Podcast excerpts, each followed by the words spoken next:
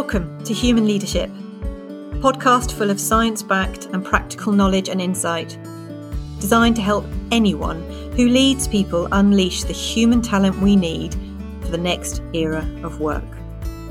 I'm Suzanne Jacobs, an organisational behaviour and performance expert who's worked as part of senior leadership teams for over 30 years and conducted more than a decade of research into the neurobiological drivers of intrinsic motivation and trust. In each episode of Human Leadership, I'll take you through what you'll need to make your workplace human fit. And to help me along the way, I have roped in my sister, Chloe, a brilliant educationalist who also knows just a thing or two about leadership. And together, we'll guide you through everything you need to know to become a better human leader. In this episode, we're going to talk about connection.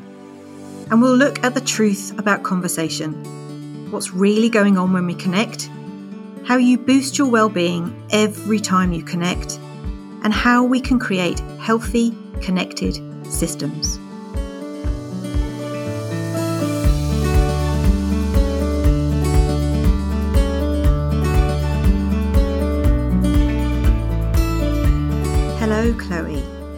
Hi, Suzanne. How are you? I'm I'm very excited.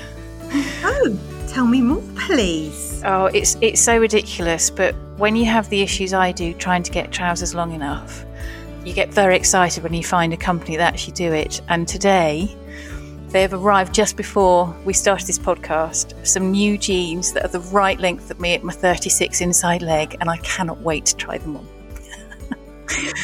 so sad. no, it's not sad at all.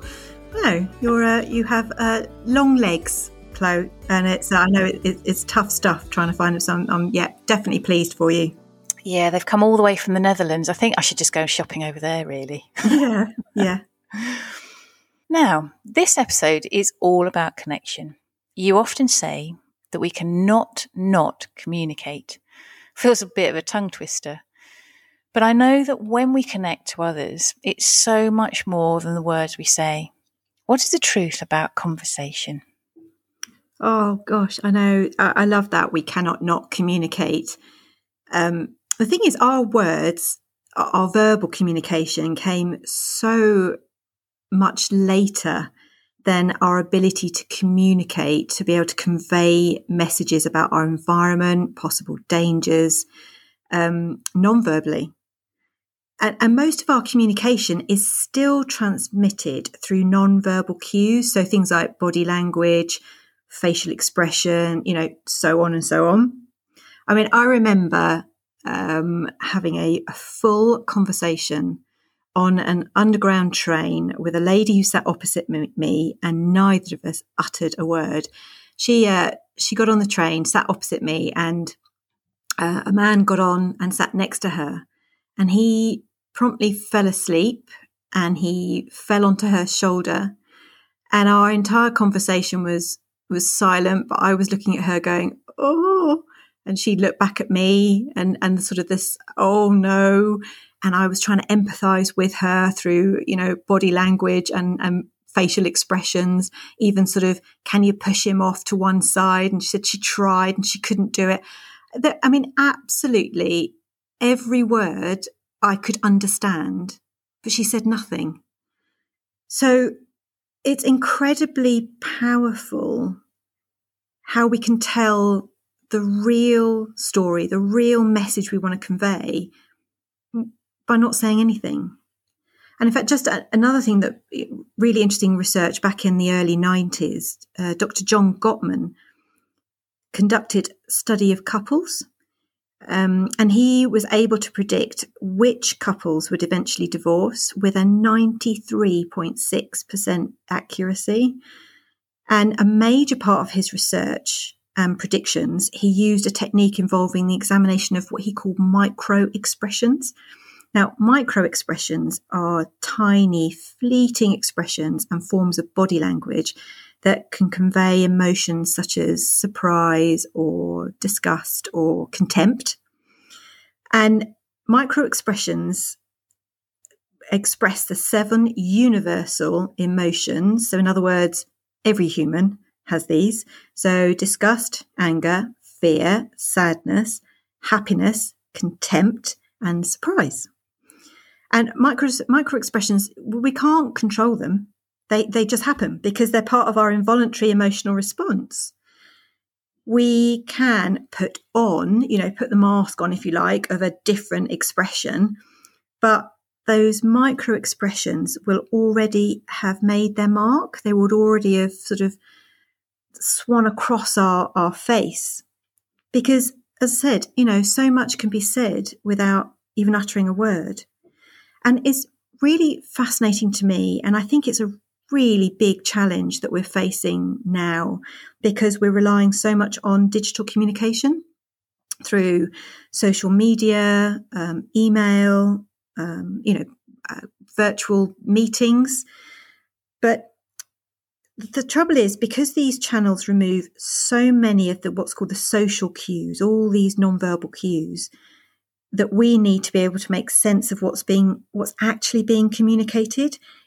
It massively increases the gap for or the potential, if you like, for misunderstanding between that which is intended and that which we receive.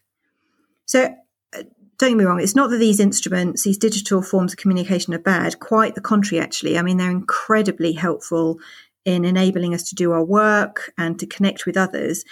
It's it's more about how we're using them that's causing the problems. So we're often finding instead of us controlling these digital forms of connection, they're controlling us, um, you know, particularly around social media. And it's got a lot to do with things like our um, the call, if you like, of short term gratification, our novelty and addictive circuits, fear of missing out, and, and, and so on. It sort of drives us to connect in these forms. But the, the key here and the most important message that I want to get over here is that the more emotion that we want to convey, but at the same time we reduce the channel for them to be displayed, we widen the gap between that so that tra- transmission gap and we create, uh, you know, almost a chasm where misunderstanding ha- happens. Um, and it reminds me, there's a brilliant, beautiful poem actually by um, by Thomas Gordon that I've I've I've used a lot actually, and I'll, I'll say it here, but it's it's one to really get your head around. So it's really about what is it that we are really communicating and he starts with between that which I think, that which I want to say, that which I think I said, that which I really say, and that which you want to hear, that which you hear, that which you think you understand, that which you want to understand, and that which you actually understand. And I, I mean, I, I love that. Once you've got your head around it, you can see how we, what we transmit isn't necessarily what's received. And Marshall Rosenberg's work, um, he says that there's everything, everything you do, everything you talk about in terms of communication has four parts to it. There's the the data. Now they're the, they're the irrefutable facts, and then there's your feelings, which is your emotional response to what's going on. Then there's your judgments. This goes back to your files. That's your opinion and your interpretation of the data. And then there's what you want or what you need. So it's, it's a minefield, really. Oh, absolutely. There, there's there's so much that can actually go wrong with communication. It can be so hard. What's really going on when we connect? Oh, it's, it's absolutely fascinating, sort of the, the, the brain to brain um, communication that, that happens. But actually, what I want to do is I'm going to, I'm just going to demonstrate something actually. I, I hope this is going to work on a podcast. It's uh, probably a bit easier if we were face to face, but um, let me just ask you some questions. So, how do you feel when you're being ignored? Oh, irritated. yeah, irritated. So uh, threat circuits are on and the irritation starts fluttering around. Okay, so how about you're having a conversation with someone and they reach into their pockets, pull out their phone, and they start, you know, tapping on their phone, I don't know, doing whatever they, they're going to be doing, whilst theoretically still being in a conversation with you. How do you feel now? Even more irritated and think they're quite rude, actually. Yeah, exactly. So why am I bothering? Yeah, why am I bo- exact? Yeah, exactly. Why am I bothering? You know, what's this? What's this all about now? You know, I'm not even. I'm not even. You know, good enough for you to pretend to listen to me. You actually got to get out your phone and you're looking at something else. So, okay, so imagine right now, okay, we're we are we are obviously having a conversation, but I I want you to tell me about the weather in a minute. But I want you to imagine me not listening to you. Okay, so I've switched off to you. In fact, actually, I've turned away. I've just pulled up my Instagram or my emails. Um, I'm, I'm tapping away on my computer.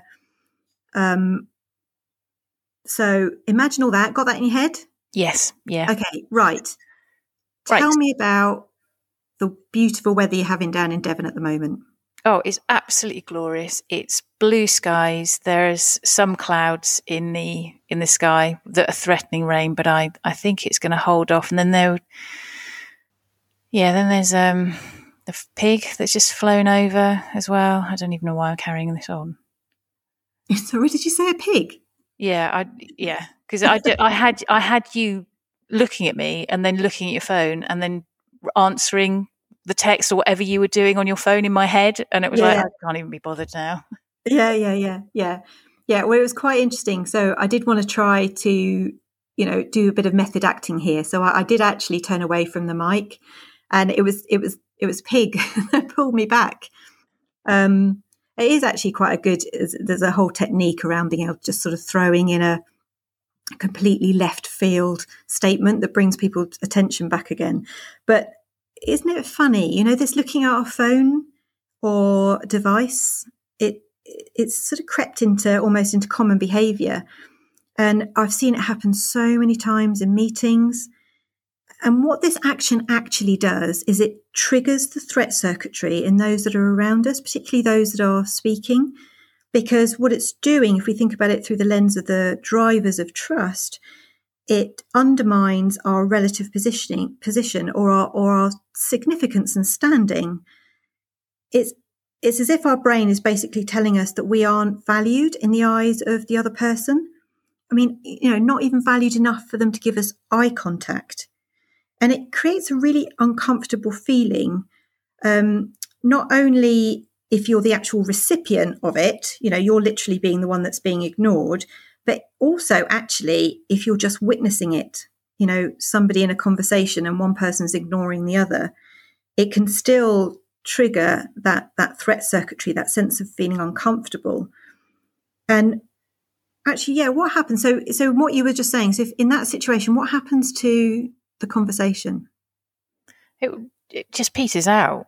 Yeah, Just it it then would have no impetus. There's no drive to it. no, exactly. It it falters. It can peter out, and you're left with this sort of negative experience or negative interaction. And and the other thing that happens is that the person who is doing something else, perhaps, you know, looking at their social media device or whatever while the other person's speaking, doesn't hear anything. Genuinely, we have to focus and concentrate in order to be able to absorb what others other people are saying. It's why we need to be mindful when we're in conversations because actually we don't learn anything. I didn't hear anything actually until you said it said the word pig. Um, so we really need to be aware of this. We need to understand that what communication actually is is um, is creating a bridge between brains. It creates what's called a, a neural resonance. It's like a vibration. What I send and transmit to you, and then what you pick up and interpret as what you receive. And part of how we pick that up and look at all those social cues and what that neural resonance is really happening here And this is this is what empathy is all about: the, the, the sort of getting to know what the message is underneath what's being said. And a, a fundamental part to that are mirror neurons, which are a type of sensory motor cell that they're activated when you perform an action or if you simply observe the same action. And they're the they're fundamental not only to our seat of empathy, but also to our learning and our social behavior. And for me, the role, one of the primary roles of a leader is that of a connector. And leaders really need a high degree of communication skill because we have to understand that in a leadership, we're not, we're not here to be in charge. We're here to take care of those that are in our charge. We need to understand and accept and to be able to look underneath behavior that we witness. You know, a really powerful question that I use a lot is when I see, you know, perhaps behavior which could be signaling fear or, you know, like you were saying, irritation. For me, it's a, my role to be able to pick that up and to question before I react to it is to question, I wonder what's going on for that person. What lies beneath? This, this is empathy. Um, do you know, we're all human. We all have performance issues. So how we react to these performance issues, how we react and create those conditions for connection is really, really important. Because, you know, every action we take as leaders, every decision we make is a piece of communication because leaders are always on show. So we have to be really aware of how we show up. And so much of that is a real understanding of how we communicate and how we can bridge the gap between brain to brain so that we have clear understanding. So true. Having made me irritated by ignoring me, um, it, it actually really shows a huge effect of how we connect and communicate. Um, so, does connecting with people have an impact on our well being? Oh, massively, profoundly. We are social creatures. We long to belong. Inclusion through connection, as I've as I've said before, and we go back again to those drivers of, of trust. Inclusion is not a nice to have; it is an imperative for our survival and our thriving. Social connection is a fundamental human need, and the social capital that's built through strong, trusted connection in the workplace is literally the heartbeat of the system. And we know there's so much research out there, but just to give you an idea of how fundamental connection is and our, as a human need, connection improves physical health, it improves psychological well-being, and um, our, there's one study that showed if we look at it and flip it up, a lack of social connection is actually a greater detriment to our health than obesity and smoking and blood pre- high blood pressure. Good grief. I know it's, it's absolutely enormous. We we we need others to thrive. Um, and then and then on the flip side, if we have a strong social connection, it leads to um, one one research has shown that there's a fifty percent increased chance of longevity. I mean that's that's massive to get your head around. Social connection, it is, I mean, a lot of this is because it strengthens our immune system. Um, it impacts our, our genes, our, our um, it helps us recover from disease faster. Um, it, research has shown that people who feel more connected to others have lower rates of anxiety and depression. Uh, other studies have shown that people have higher self esteem, they're more empathetic to others, more trusting and cooperative. And, and ultimately, as, an, as a consequence, because you're more open and trusting, others are more trusting and cooperating with you. So it's this wonderful virtual circle because communication takes safe connection. When we're safe, when we trust, we can, ex- and when we experience positive emotions, we're, you know, just like we were saying before in that, that example where I was ignoring you, but we're really able to hear and absorb information. You know, we're open to ideas and our, our egos don't need to raise their heads. Uh, and Barbara Fredrickson, um, a brilliant psychologist, she talks about micro moments and she talks about this wonderful virtual connective spiral that we can have. You know, the more positive connections we have and experience, the better we feel, the more able we are to regulate our emotions, which in turn increases our pro social behavior. And by doing so, the more we attract others. And, and so on and so forth for more social connection. And the more social connection we have, the better it is for our health because we, every time we connect, every time we have that positive interaction, the protective feel good neurochemicals flow through our bodies. Fredrickson, Fredrickson talks about this as a, a, a, like a broadening of our horizon. It's literally brains are on, brains are open. And this pro social behavior that it instills um, increases the number of connections. And in fact, she calls it her broaden and build theory. So, with everything you said so far in mind, how can we actually create healthy connections? There is so much, and there is so much as well that is really simple, completely free, needing absolutely no permission. It's a choice. Um, in the ebook that accompanies the podcast, there are lists of, of tools and techniques, but I just want to give you a, a few or a flavor of some of them here. So, one of the things that's really important, and this comes back to a sense of inclusion, a sense of being seen and heard and recognized, is we need to get to know the colleague, not, not just the person who comes to work, the, the person underneath, behind the colleague. I, I always remember um, working with a senior leader in a, in a bank, and she had many, many branches that she would visit. And she said, It's just impossible for me to remember everybody. You're, you're, saying I've got to try and connect and get to know everybody, but how on earth can I do that? And actually, and she did this authentically and she did it through care. What she did is that she kept a notebook with her.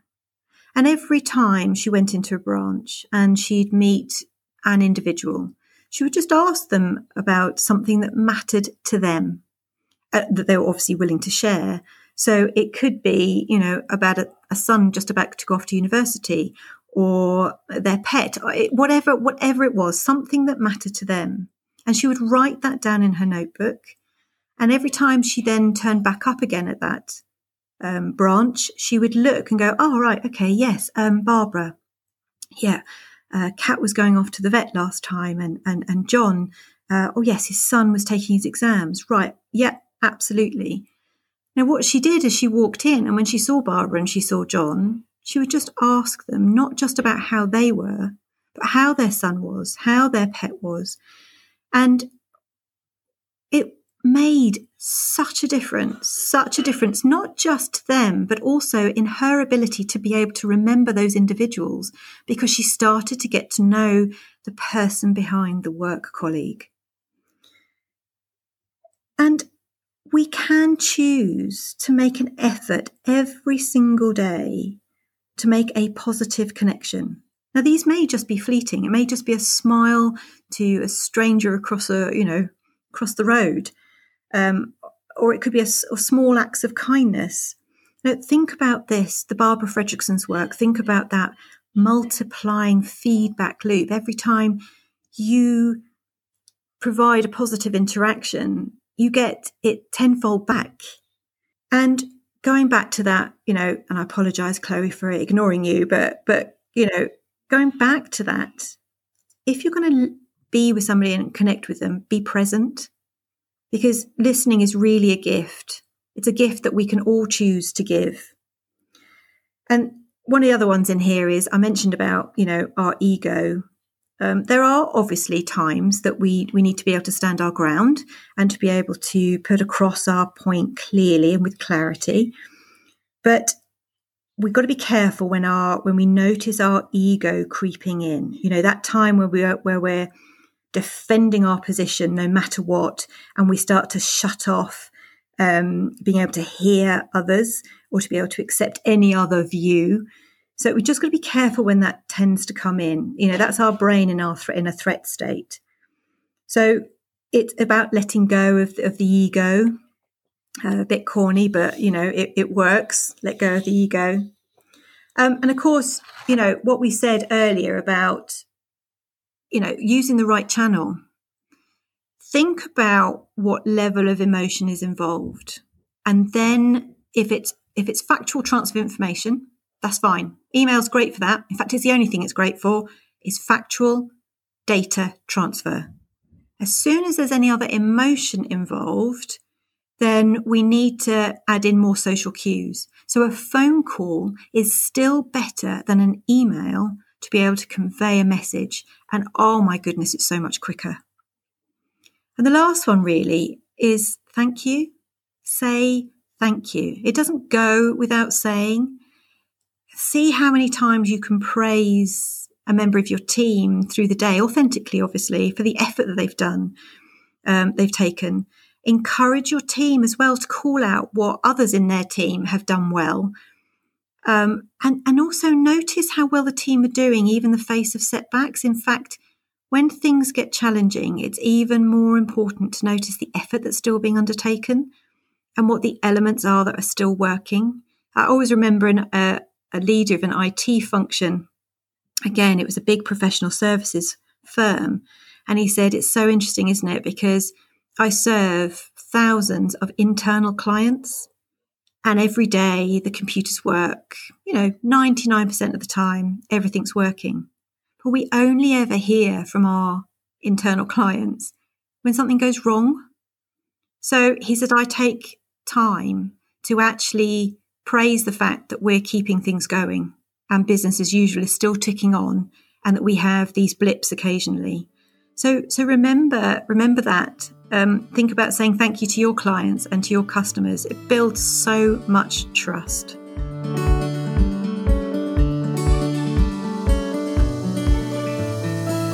Thanks for listening.